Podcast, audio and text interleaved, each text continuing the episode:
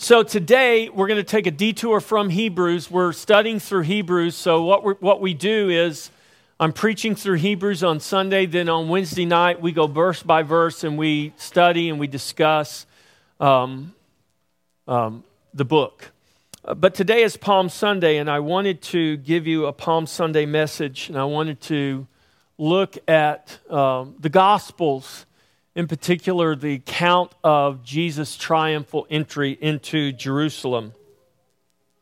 And we're going to do this not with one text, but we're going to actually do it from a text out of three of the Gospels Matthew, Mark, Luke, and John. Actually, all four of the Gospels give us an account of the triumphal entry. But when we put together the Gospel accounts of Matthew, Mark, and Luke in particular, it really gives us a full picture of what happened on that day that Jesus rode into Jerusalem.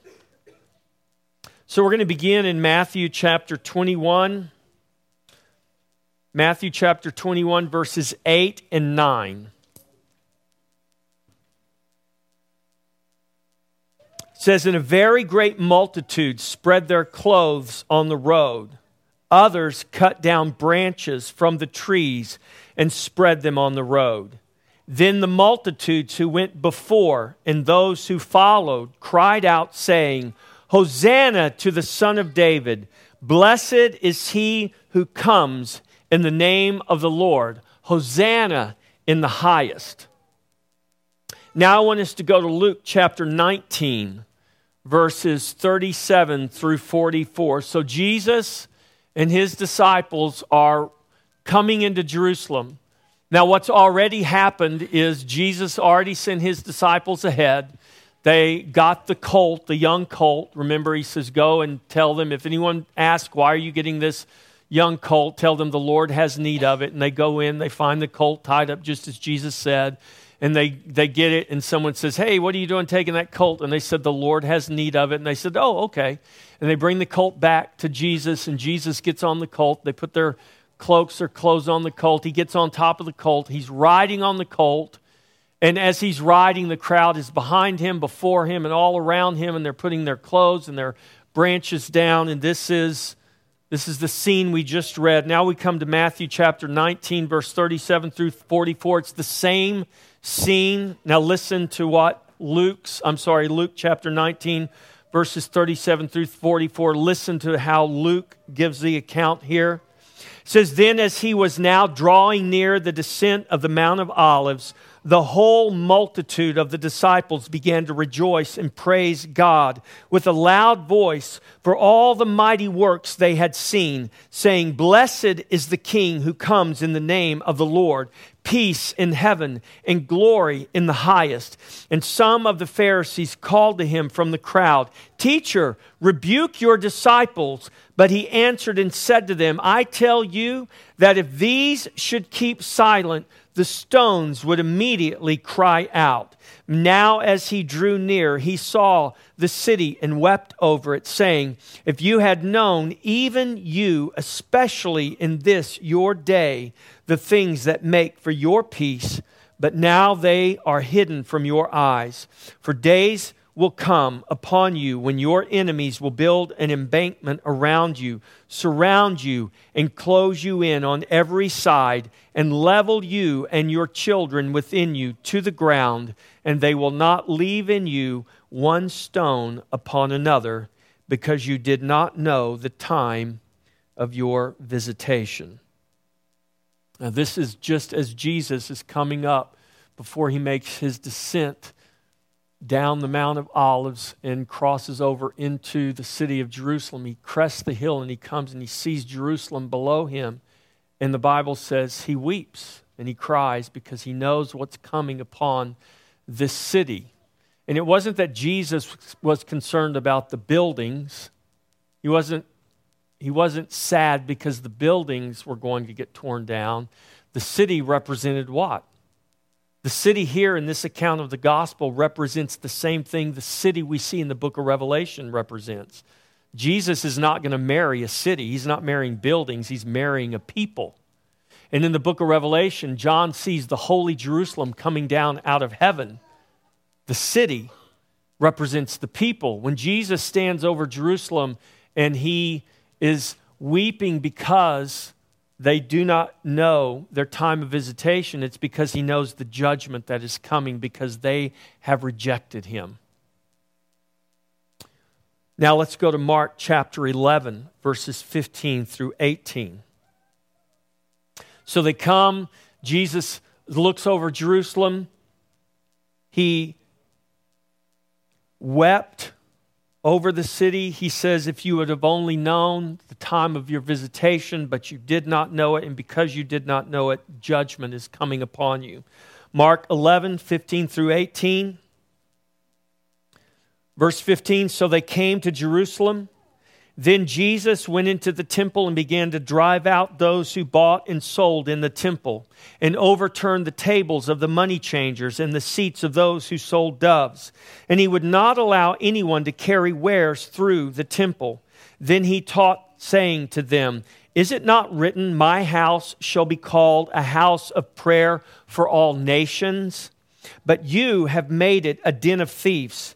And the scribes and chief priests heard it and sought how they might destroy him, for they feared him because all the people were astonished at his teaching. So Jesus comes into the city. He goes right into the temple, and he goes, as he goes into the temple, he goes into the court of the Gentiles, and he takes whips and cords and he drives out the money changer. He overturns their tables, he drives them out. And this was not a small area, this was a large area. This was acres of area. And Jesus is driving them out. And we're going to talk about why he's doing that and what is significant about this. And he cleans out the temple. And then we go back to Matthew chapter 24. I mean, 21. Matthew chapter 21, verses 14 through 16. He cleans out the temple, and that's in Matthew's account. And the scripture, the Old Testament scripture that's quoted there, is the scripture that reminds us that his house shall be called a house of prayer for all nations. Which is significant because the word nation in the Hebrew is the word Gentile. So when you hear the word Gentile or read the word Gentile in the Old Testament scriptures, you can substitute that in your mind with the word nation. The Gentiles were the nations. My house of prayer for all nations is a house of prayer for the Gentiles. God even made a place in his temple for the Gentiles. What does this tell us? It tells us that the salvation that Jesus would bring is for the whole world. It's not just for Jews alone, it is for the world, it's for the nations, all nations, every tribe, every tongue, every nation. So after Jesus drove out those buyers and sellers and those money changers, Matthew chapter 21, beginning in verse 14, it says, Then the blind and the lame came to him in the temple and he healed them. But when the chief priests and the scribes saw the wonderful things that he did, and the children, just like up here, the children crying out in the temple and saying, Hosanna to the Son of David, they were indignant and said to him, Do you hear what these are saying? And Jesus said to them, Yes. Have you never read out of the mouth of babes and nurse, nursing infants, you have perfected praise?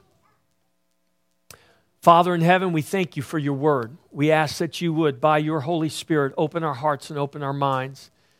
Illuminate this word to us. Plant it deep in our hearts, God. Lord, make our hearts good soil that your good word planted in our hearts would bring forth a harvest of righteousness, a harvest that would bring glory and honor and a witness to your name through our lives. We ask this, Lord, that you would be glorified in the name of Jesus. Amen. So we have this account. So This is the, this is the reason you should read your Bibles carefully. So, the four gospel accounts are not meant to be four exact accounts. They're not giving us contradictory information. They're giving us complete information, and we will get the complete picture of what the scripture is revealing to us as we carefully read and study the complete, the whole counsel of God's Word. That's why it's important that we read not just the New Testament. Some people say, well, you know, we're in the New Testament times. The Old Testament's passed away. It's not, it's not any good. We don't need that anymore. No, you absolutely need it because the whole Bible, Old and New Testament, is the Word of God. And you cannot understand the Word of God, and you will never fully know who God is if you don't know God in the entirety of who He has presented Himself to be in the whole counsel of Scripture, both Old and New Testament. The reason we have a New Testament is because we have an Old Testament. They didn't have a New Testament. Peter and Paul and James and John, they, they weren't reading from what we call the New Testament, it didn't exist. We have it because they took the Old Testament scriptures and they used them and expounded and wrote and explained how the Old Testament scriptures reveal Christ to us. Thus, we have our New Testament, inspired by God, just like the Old Testament scriptures are inspired by God. So, as we've looked at this account of the triumphal entry, there's really four themes that I see in this account that I want to I want to bring to your attention through this narrative today.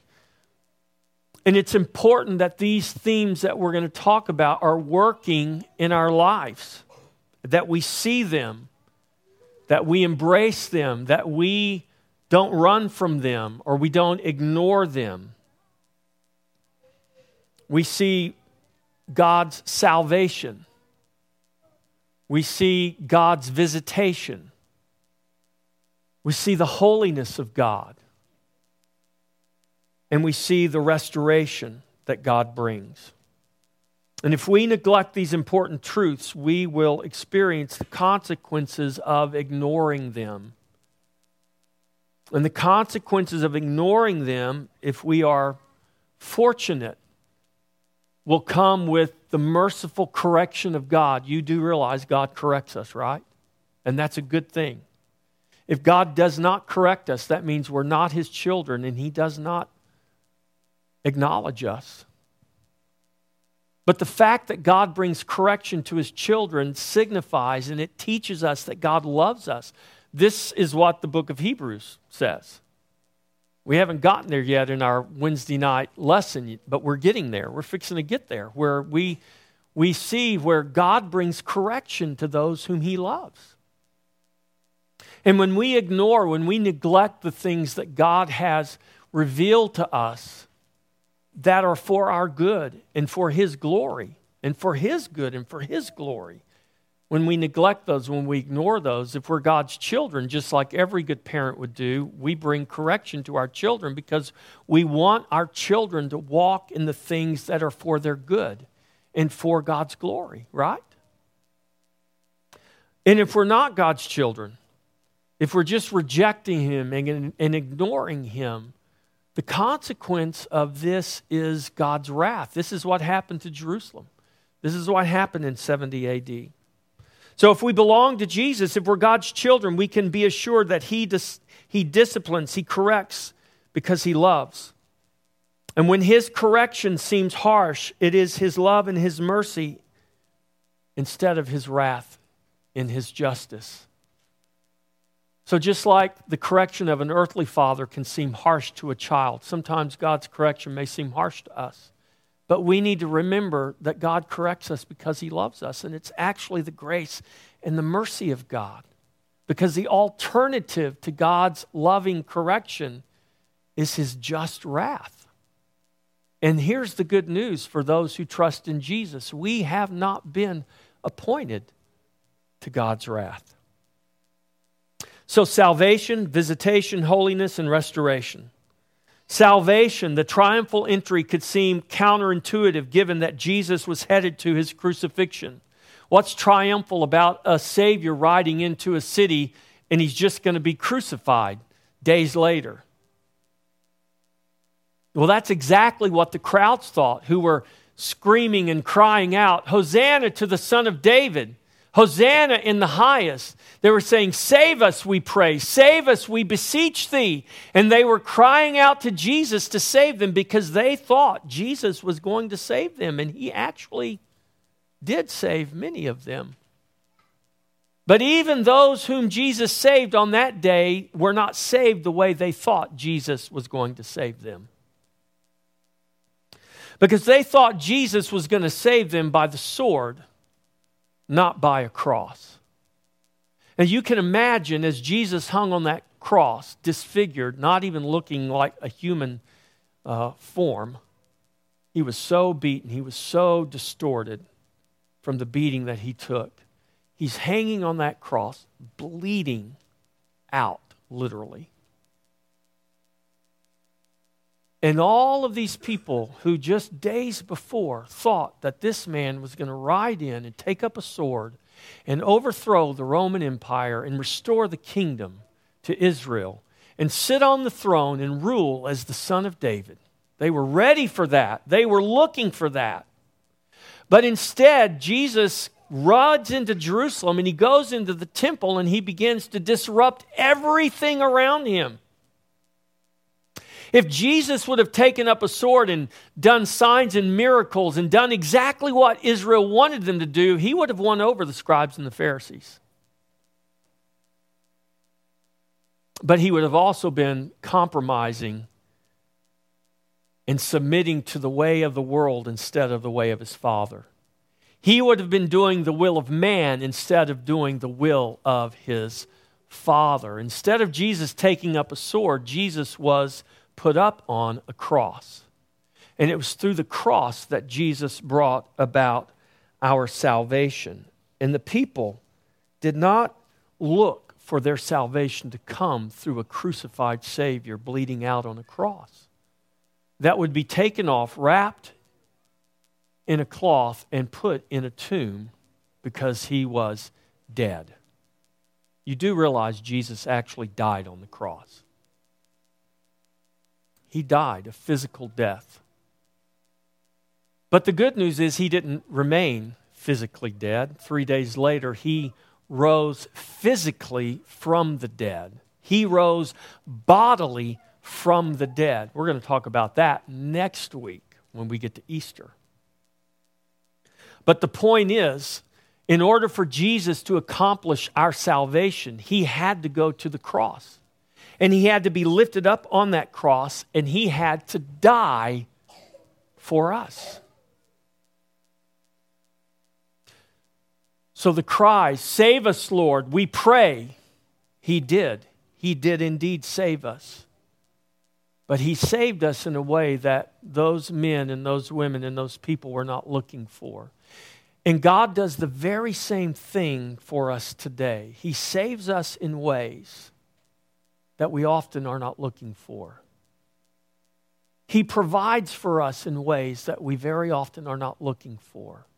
He works in ways that are counterintuitive to the ways that we would work and the things that we would do. And if we read our Bibles, if we just look at the account of the triumphal entry, we will see and we will know and we will have hope that when life doesn't seem like it's going the way we want it to, and the things that are happening, the circumstances that are now out of my control, and they're not the circumstances I would choose and I would pick. It would not be the way that I would work. We need to go back to the scripture. We need to look at how God has worked since the beginning of creation and know that God is in control, that God is always at work, that God has never lost control. He's never taken his hand off the wheel. He's never fallen asleep. He's never turned away from us. He's never walked away from us. He is right there bringing about his plan, his purpose for his glory.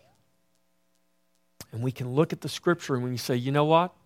This reminds me God doesn't always work the way that, that I would work or the way that seems logical to man because God is not just a man. Jesus was a man, but he was also God. The Father is a spirit, Jesus said, and those who worship him must worship him in spirit and in truth. And we want to create God in our image, and that's our problem. We're created in God's image. We are to never create God in our image. And when we begin to doubt God and question the way God works and the things that happen, that's really what we're doing because what we're saying is, well, I wouldn't do that. I wouldn't have made that decision. I wouldn't have done it that way. I, I wouldn't let that happen. If I was God, I sure wouldn't let that happen.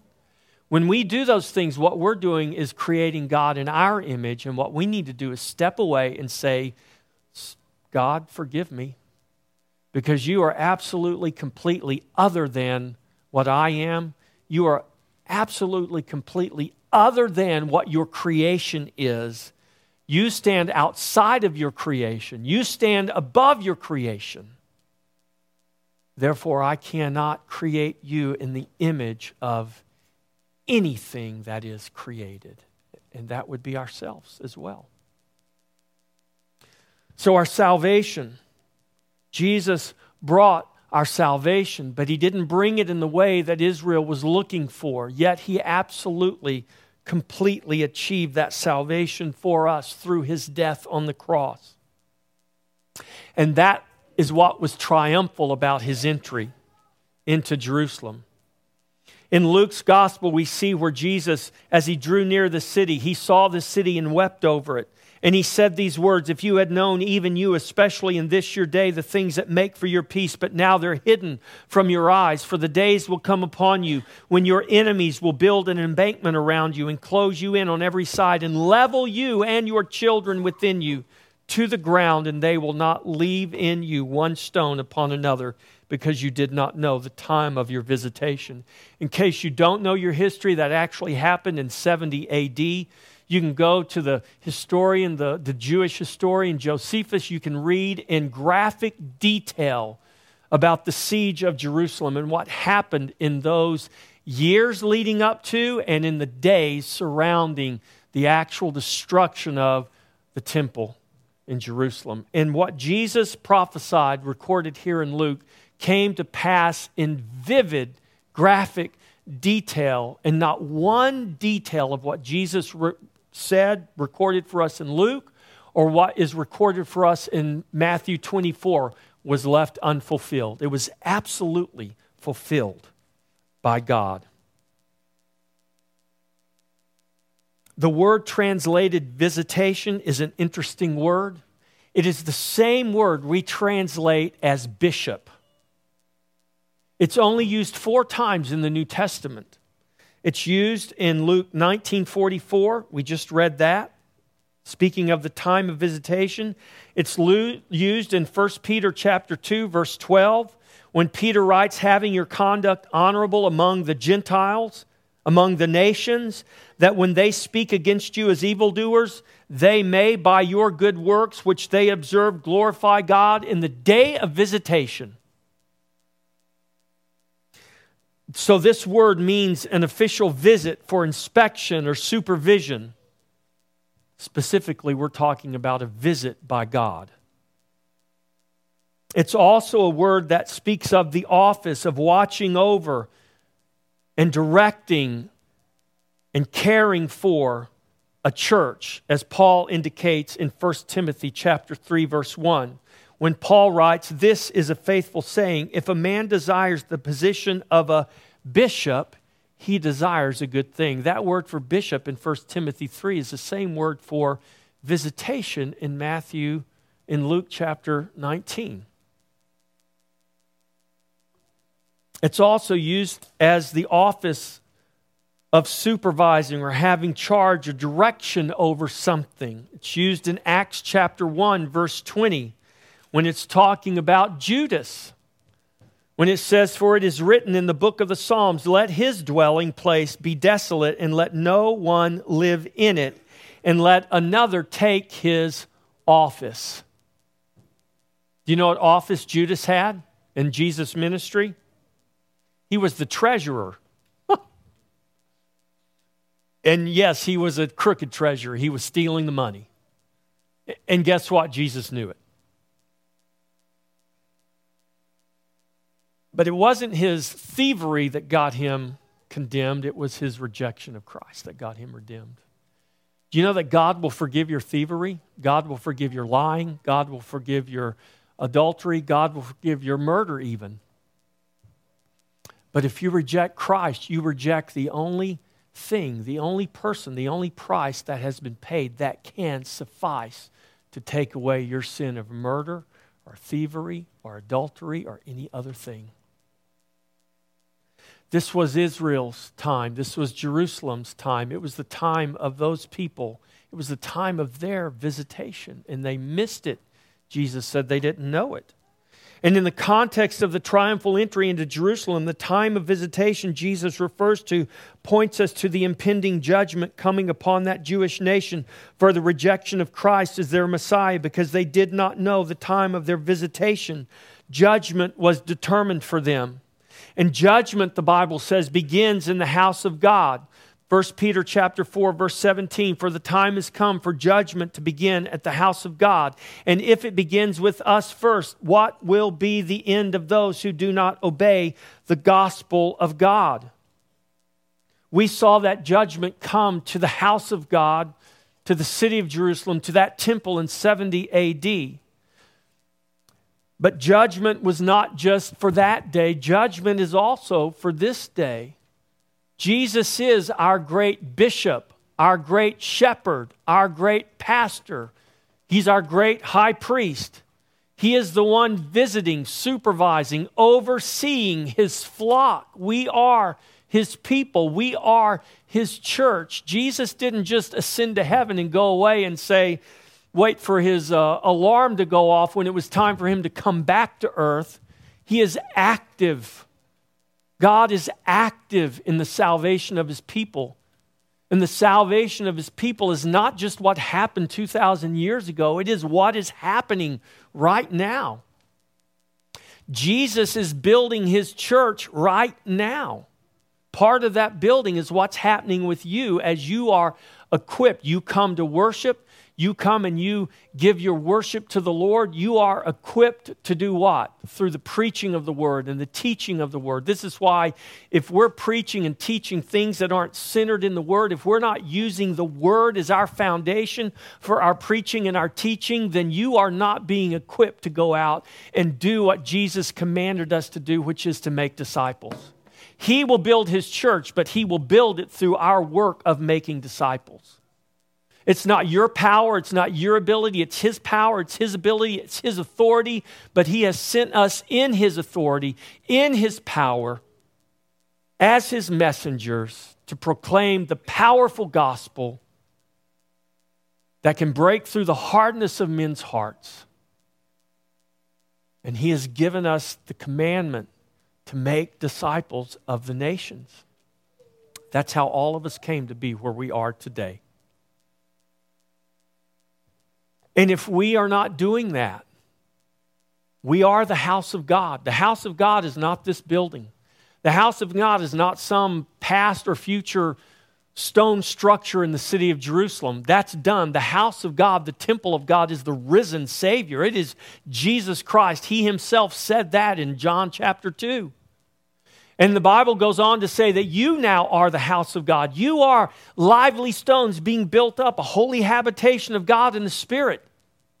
You are the house of God now that spiritual sacrifices are offered up to God through Jesus Christ. You are the house. Jesus is building the house, He's building His church.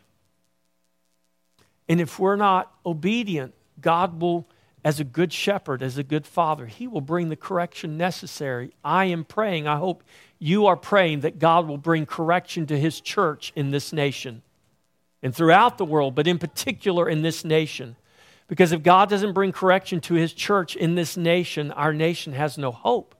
Because there is no hope in Washington, there is no hope in Austin, the only hope a nation has, the only hope a people have, is the Lord Jesus Christ. And if the church of the Lord Jesus Christ is not preaching the gospel, teaching the gospel, if the church of the Lord Jesus Christ does not believe this is the inerrant word of God and this contains the only truth that can set us free, then people, we are lost. And pastors better start preaching the gospel again, and pastors better start urging their congregations to believe the gospel again and to turn to and look to the gospel again. Because God didn't just judge 2,000 years ago, God has been judging throughout history, and God is judging today. And it is only the grace of God and the mercy of God that our nation is not completely undone right now. God has been graceful. So have ears to hear and eyes to see. Don't be indifferent. Don't be apathetic. Take God's word seriously. Obey Him.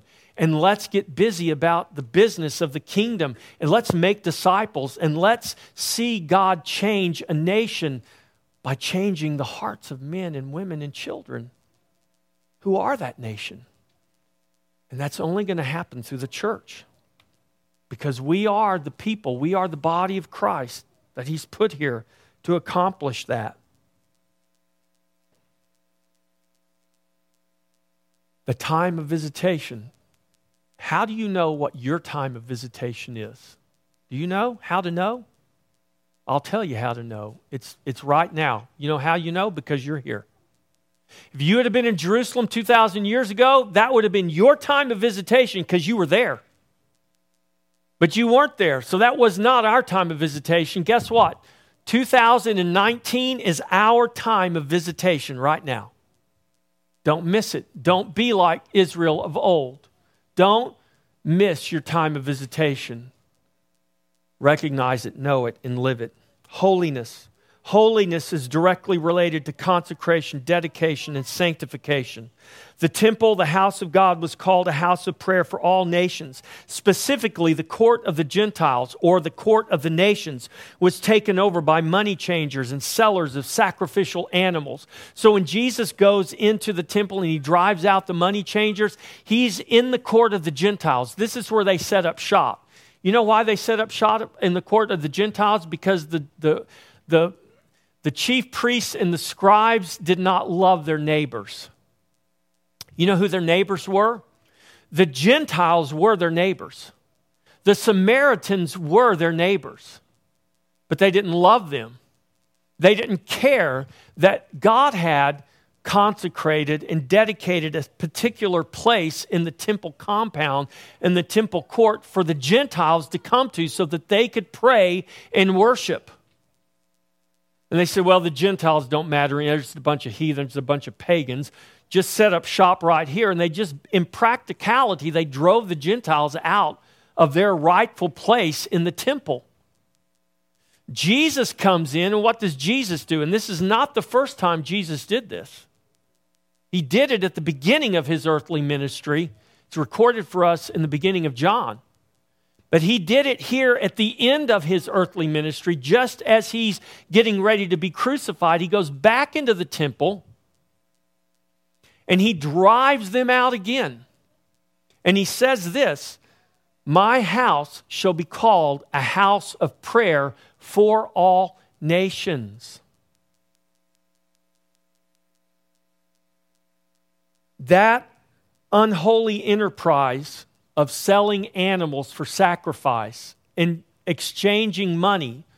So you bring your currency in, the temple had its own currency. So if you brought Roman currency in, you had to exchange your Roman currency for temple currency. That's the money changers. Anybody ever travel overseas and go to a bank to exchange your American dollars for, are you in the airport? Really the, the, the more accurate version would be if you go to the airport to exchange your money, don't go to the airport to exchange your money because they're going to charge you a high exchange rate. And this is what was happening in the temple. They could not offer their tithes and their offerings, they had to have temple money. So you bring your Roman money in, and what do they do? They exchange it for temple money, but they're going to charge you an exchange rate. This is what was going on. Oh, you traveled across the sea. You couldn't bring your goat. You couldn't bring your turtle dove. Well, don't worry. We've got them for sale right here at the temple. You just come and you can buy your goats and turtle doves and lambs and everything you need right here at the temple. But guess what? It's kind of like going to the It's like going to the, um, uh, it's the NBA playoffs. You know, it's like going to the NBA playoffs. If you want a hot dog or a hamburger or a beer or a Coke at the NBA basketball game playoff, guess what? You're going to pay dearly for it. You'd pay dearly to buy that turtle dove and that animal that you had to sacrifice in the temple. You had to or you'd be in disobedience to God. And guess what? They knew you had to sacrifice it. So it was one of those gotcha moments. Gotcha. Jesus goes in, he cleans all that out. It looked really religious, looked really holy, but it was actually very unholy. And Jesus overturned that unholy enterprise and he turned the space consecrated and dedicated to prayer and worship for the Gentiles back to its consecrated and dedicated purpose. Holiness implies our consecration, our dedication, our sanctification. In the Old Testament, the word holiness is often, de- often uh, translated dedicated or consecrated. And what it literally means is to be set apart for a specific purpose. When we come to the New Testament, the word holiness has a different connotation. The word holiness in the New Testament has more to do with what's happening in our heart and in our mind internally.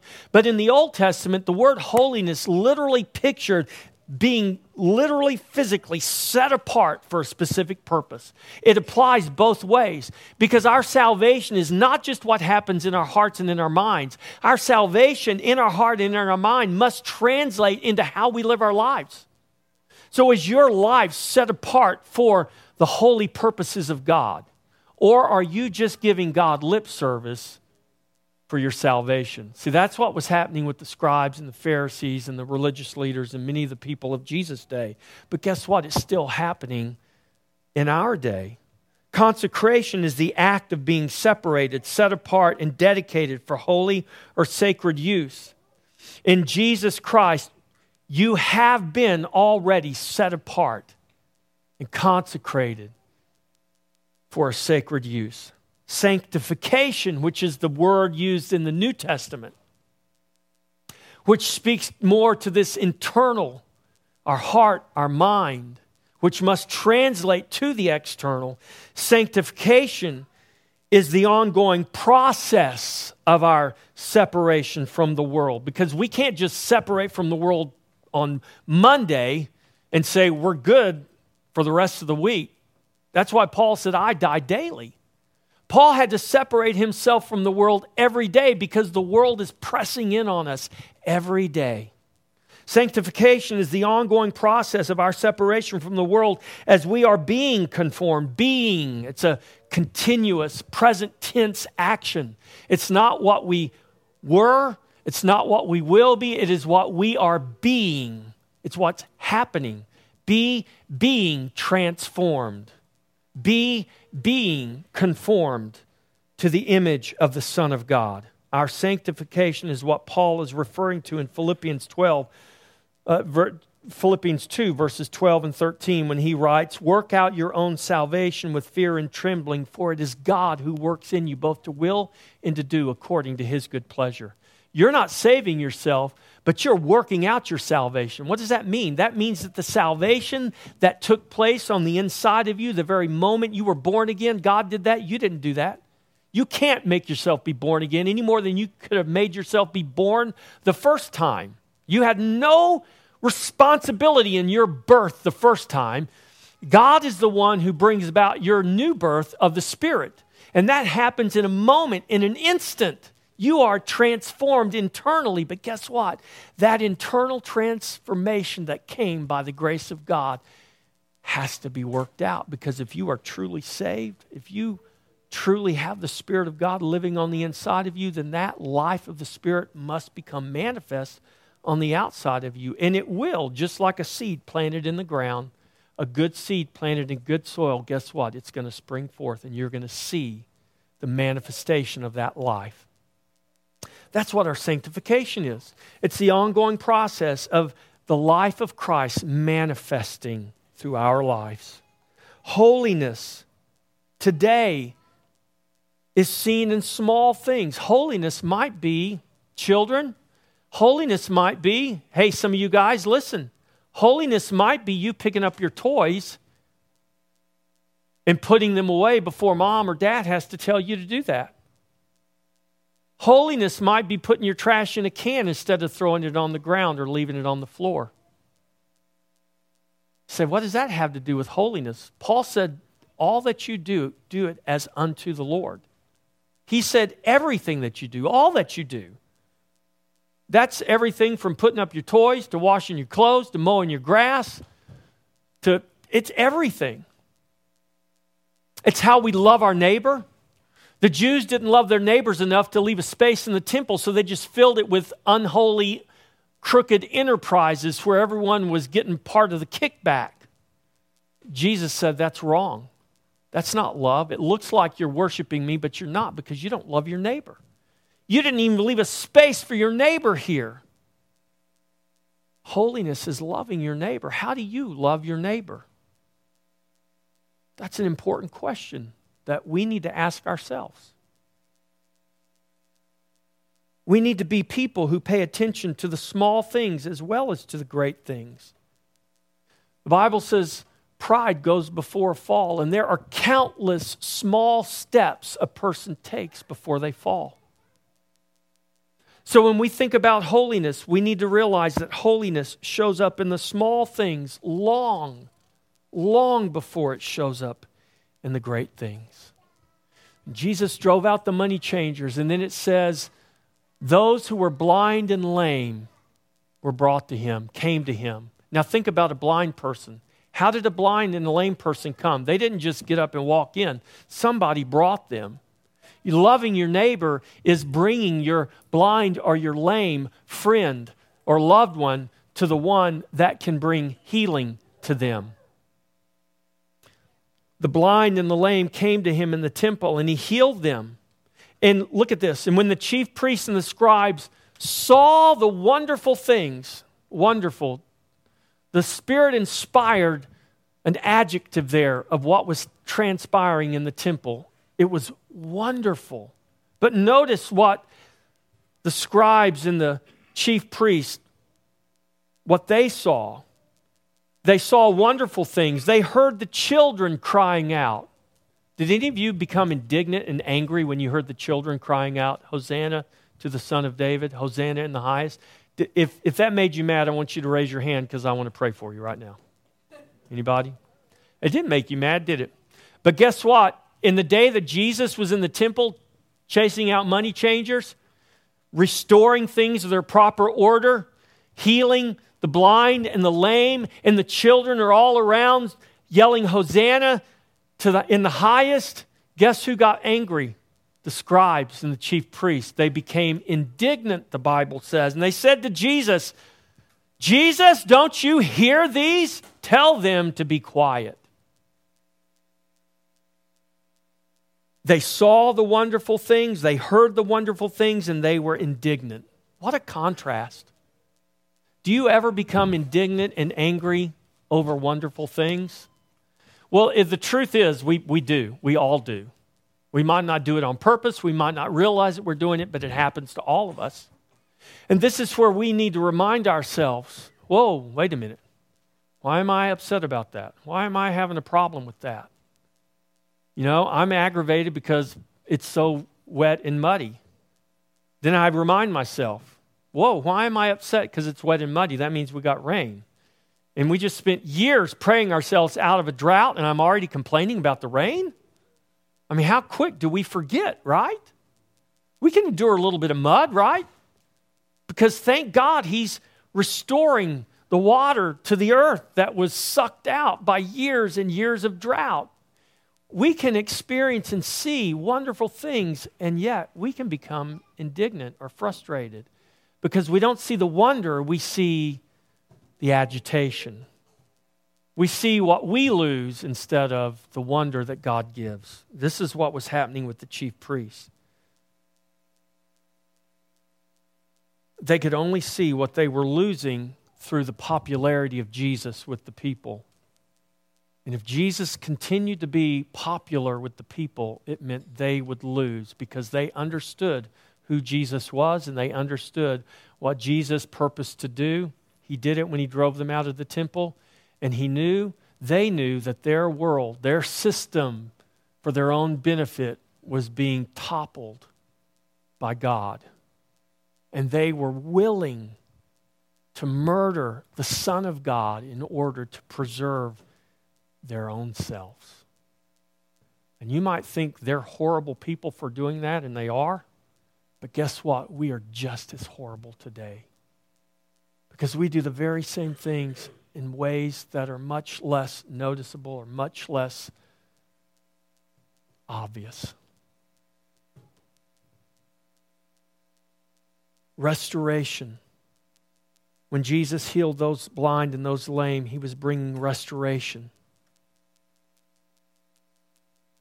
This is what our salvation has done. It has restored us to the place God has ordained for us in His grace.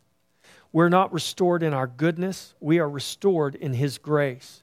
We have no goodness in ourselves, but He has all grace to bestow on us in His, in His infinite goodness. The triumphal entry of Jesus signaled God's restoration. It was not brought about in the way many were looking to the way God brought true and lasting restoration in Jesus was so out of the norm that many rejected him. And when they saw the crucified Savior, many could not reconcile restoration with crucifixion and death. But that is exactly what God did. He brought restoration and reconciliation through crucifixion and death.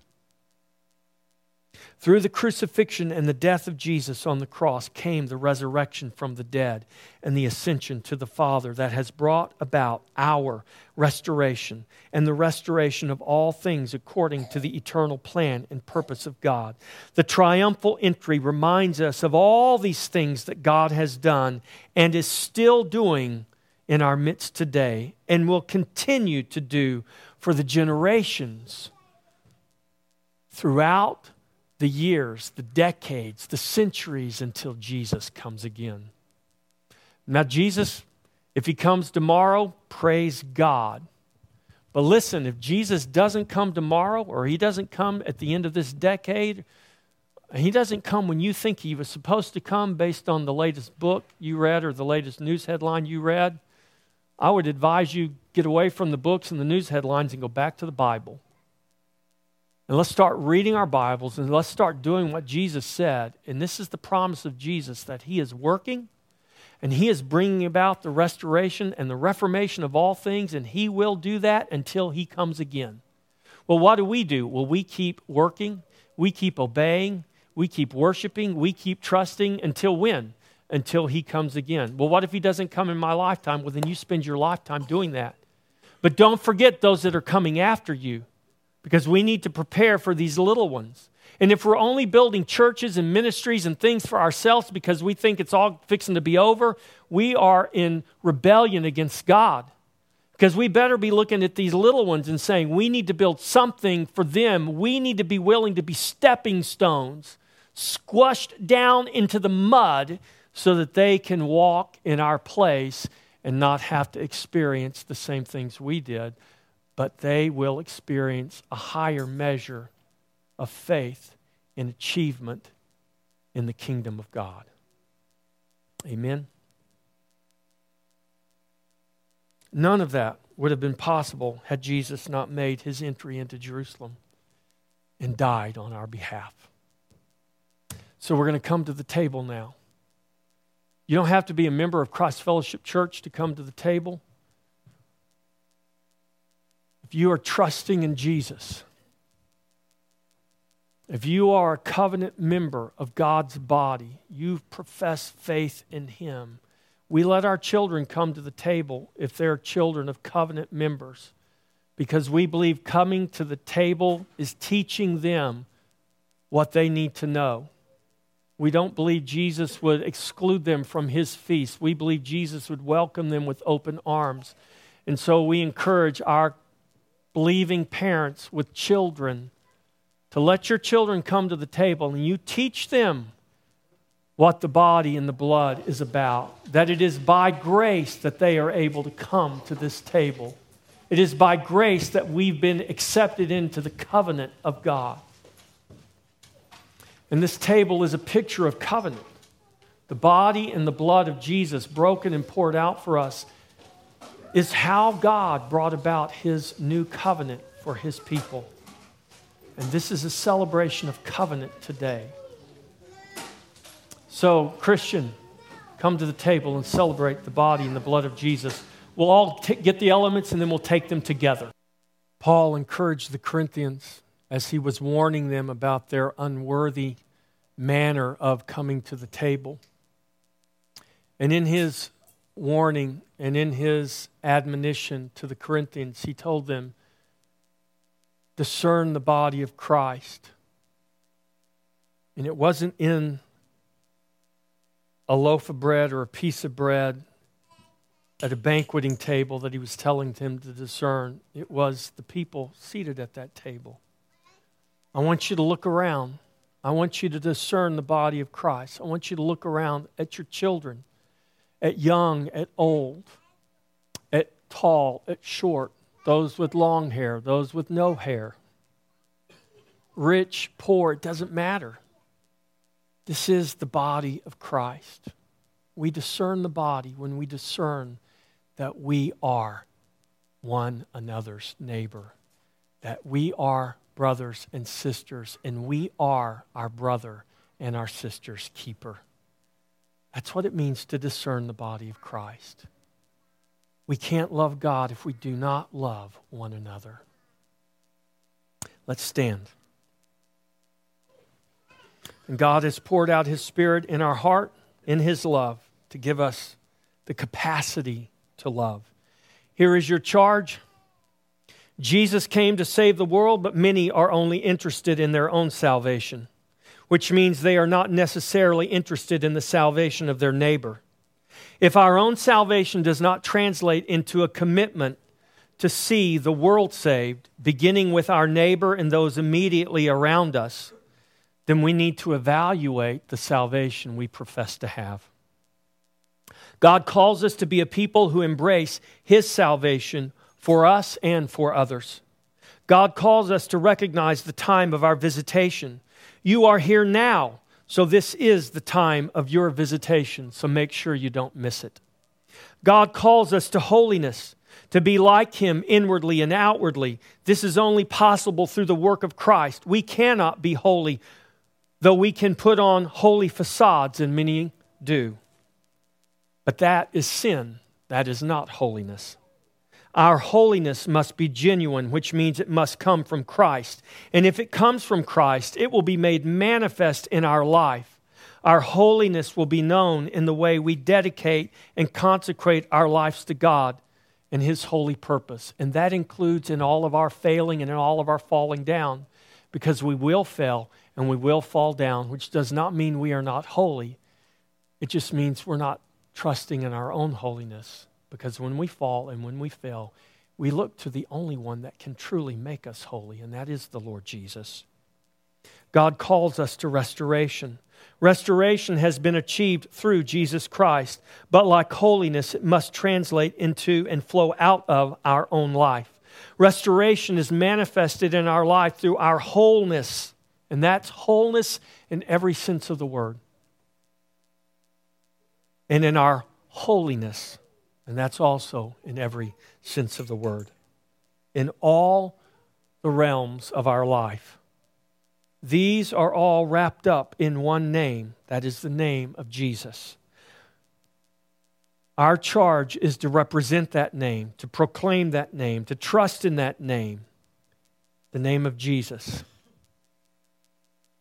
and to know that when we cry out, Hosanna, Hosanna in the highest, He has indeed done it already in His Son, the Lord Jesus Christ.